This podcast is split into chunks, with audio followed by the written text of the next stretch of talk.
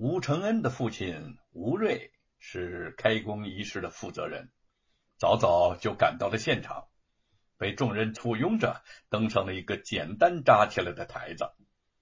只待吉时一到，就宣布圣僧庙开工。两个多月来，他为这件事奔走募捐，操心劳力。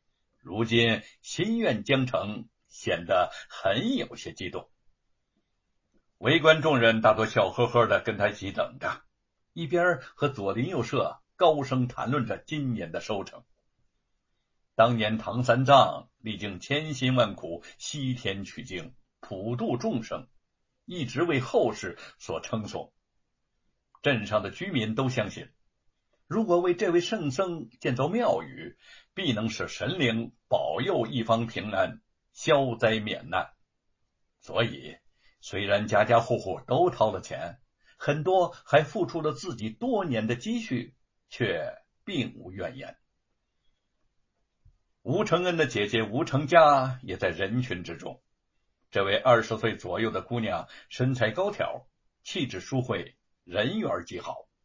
很多熟识的人纷纷跟她打着招呼，她也温和的回礼。吴先生，吉时就要到了。主管乡里事务的小吏张礼旭从人群中挤到前台，提醒吴瑞。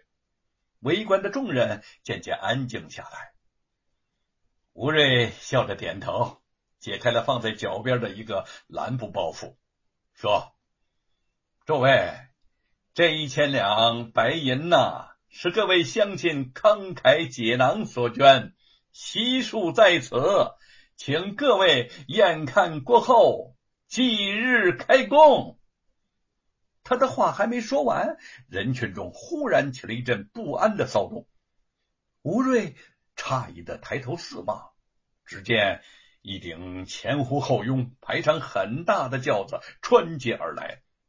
走在轿子前边的，正是山阳县首富罗万金家的家丁头贼儿。轿子停在台前，身材肥壮的罗万金从轿子之中大模大样的走了出来，对周围的村民，他看也不看一眼呢。径直走到了吴瑞的跟前，说：“吴瑞啊，啊，建造庙宇这等大事，为何不事先通报老夫呢？啊，我看你是别有用心吧？啊，修建圣僧庙确实是大事儿，也是众位乡亲自发而来，没有通报之说。”吴瑞。一边冷静的应对，一边暗自的戒备。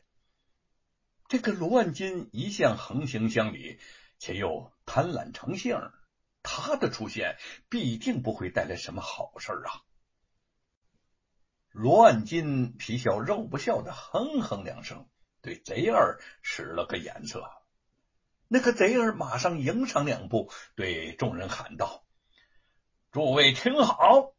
罗老爷是本县尊贵，德高望重，修建庙宇少不得他老人家。再说，庙宇修建好了之后，总该有人掌管，别人没有这个资格，掌管之职非他老人家莫属。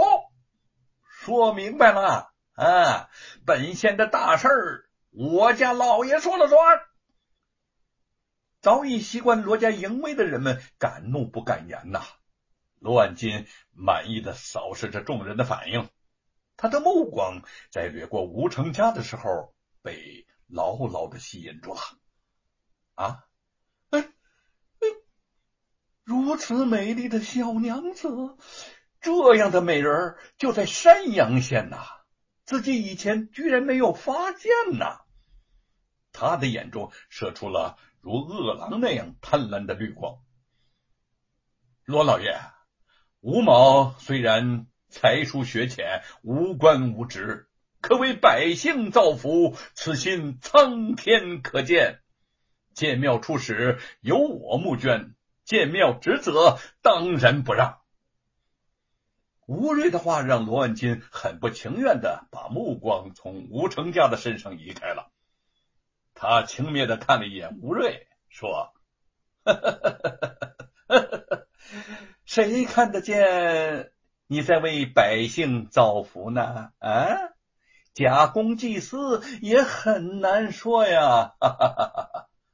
同时在心里头埋怨那个拿了他的银子的知县，明明说好要在这个时候派官差来帮助镇住众人，居然到现在也不见个人影。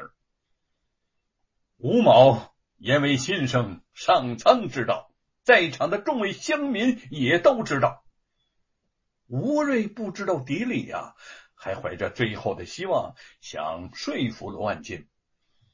我敢向天发誓。绝不窃取建庙银两的分文，否则天诛地灭。罗万金冷笑着：“ 上苍知道，上苍知道有什么用啊？上苍难道还会站在你们这帮穷鬼一边不成？”嗯。远处的人群突然又是一阵骚动。随后，纷纷的向两边散去。一队衣衫革履的官差吆吆喝喝的大踏步的赶上前来。吴瑞和村民们是一脸愕然，罗万金则淫笑着轻摇折扇。知县大人指令。官差头凶狠的扫视了众人一眼。吴瑞。未经上报，私建庙宇，今明令禁止，建庙之事就由罗万金掌管。吴瑞顿时大惊失色，对罗万金，他尚可据理力争，当着众位乡亲之面，罗万金再霸道，总不能公然的动手夺银呐。可是如今有了知县撑腰。再不把银子交给他，自己就是公然对抗朝廷，这个罪名他怎么能背得起呢？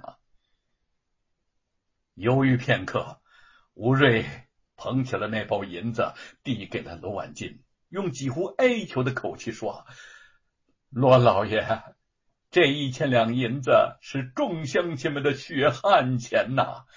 我求，我求你一定要建成圣僧庙。”不要让大家的期望化为乌有啊！